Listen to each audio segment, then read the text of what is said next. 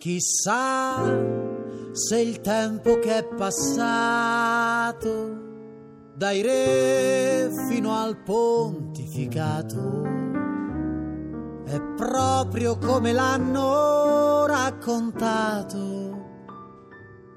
O Roma è stata sempre un po' teatro. Roma sette colli, ma anche sette bagni e un fiume intestinale che ha tinto un po' i capelli.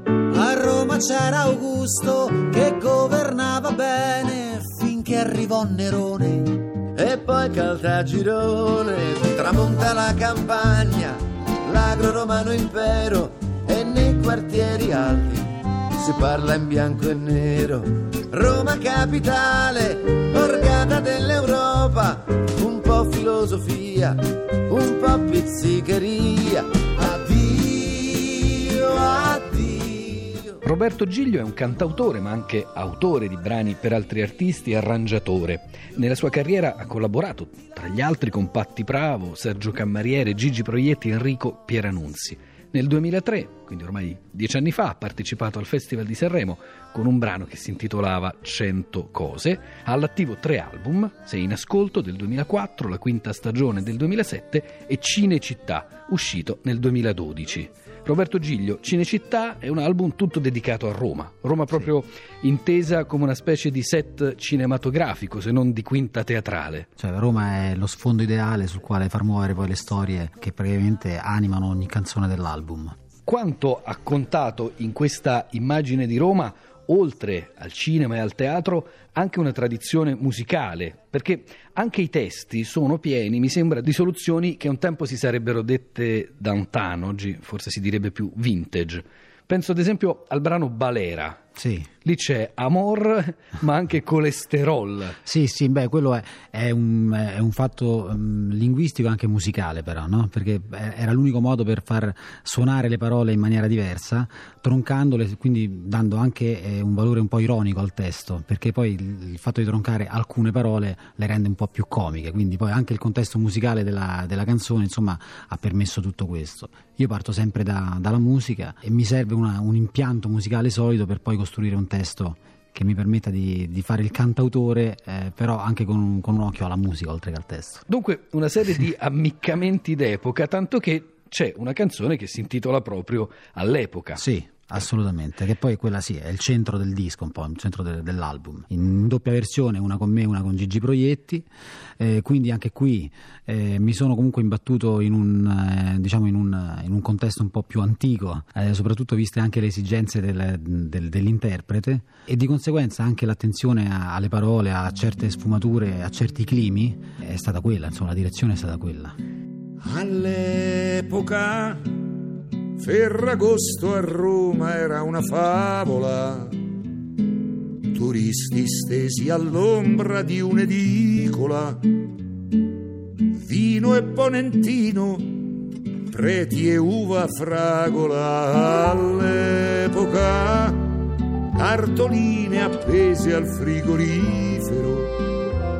Sul davanzale odore di basilico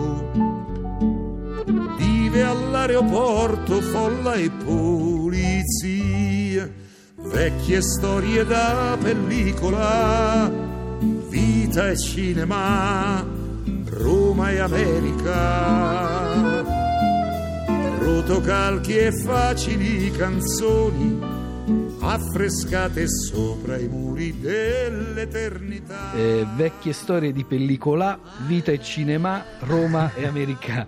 Roberto Giglio, tra Petrolini e gli 883, sì. com'è questa soluzione? Ecco, no, Petrolini e gli 883 non è male, però no, in realtà alcune cose si, probabilmente le coglie più l'ascoltatore che noi quando le andiamo a fare, perché eh, questo spostamento dell'accento per me è totalmente casuale, nel senso che quando non è ehm, troppo marcato, cioè perché uno dice ho usato una parola, volevo usare per forza quella, a costo di mantenere quella musicalità l'ho usata, in realtà qua ammorbidendo un po' anche la, il modo di cantarle, forse la cosa, forse la cosa viene un po' meno fuori. Affrescate sopra i muri dell'eternità e dal cinema a Cinecittà.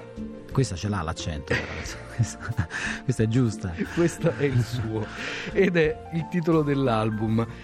Quando in Fantasmi a Roma ho sentito pezzi di Cina a sì. Porta Esquilina, ho pensato a Tommaso Pincio e a un suo romanzo fantapocalittico che si intitolava proprio Cina città. La domanda è perché ha scelto di descrivere gli immigrati stranieri come fantasmi, dipingendoli come fantasmi?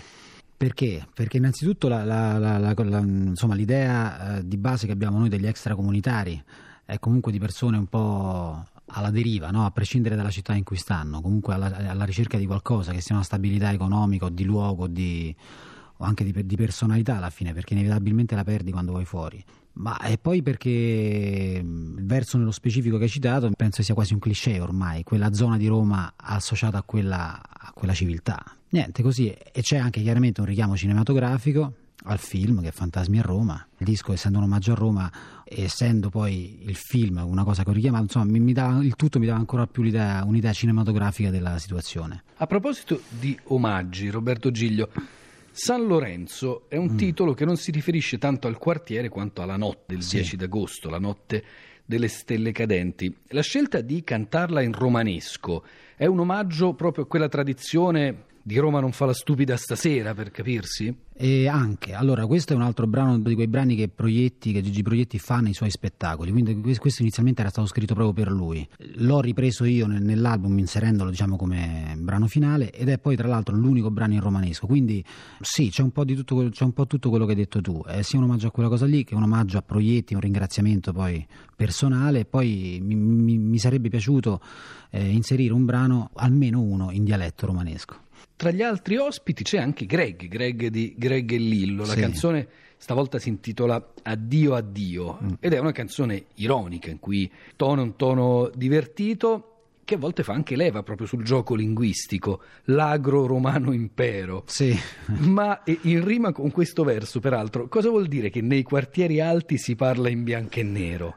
Bah, io pensavo, insomma, ho sempre visto, da, da, quando sono piccolo ho visto alcuni quartieri di Roma un po' come irraggiungibili e soprattutto abitati sempre da persone over 60, over 70, quindi le, le, vedo comunque anche così idealisticamente in bianco e nero. E lei invece canta a colori, Giglio? Ma ci provo, canto, spero di cantare con vari colori e spero poi, soprattutto questo, questo lavoro qui mi ha dato la possibilità di scoprire il gusto del tema, del disco tematico. Si possono fare ancora, quindi quelli che un tempo venivano chiamati concept album, andavano molto di moda, direi fino alla fine degli anni 70, primissimi anni 80. Esattamente questo, credo che si possano fare, credo soprattutto che si debbano fare, soprattutto adesso che c'è eh, una così scarsa possibilità di, di, divulgare le proprie cose rispetto a prima, credo che anche un disco tematico, un lavoro tematico poi possa portare anche a, anche a sviluppi inaspettati, per esempio può diventare un musical, può avere al- altre forme di applicazione in ambito artistico.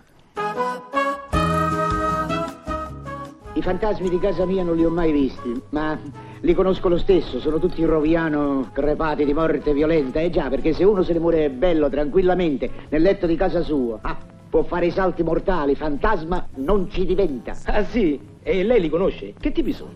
Eh, prima di tutto ci dovrebbe essere il frate, eh sì, fra Bartolomeo, il fantasma più vecchio. Beh. Quello ci rimase nel 1650. 53. Allora mi sa che è stato lui a far mettere questo sguardo a bagno. Dica un po', Sor Prima, come morì quel frate? Di polpette. Bah, perché di notte al convento, quando tutti dormivano, lui se ne andava nella dispensa a vedere se c'era qualche cosa da mangiare.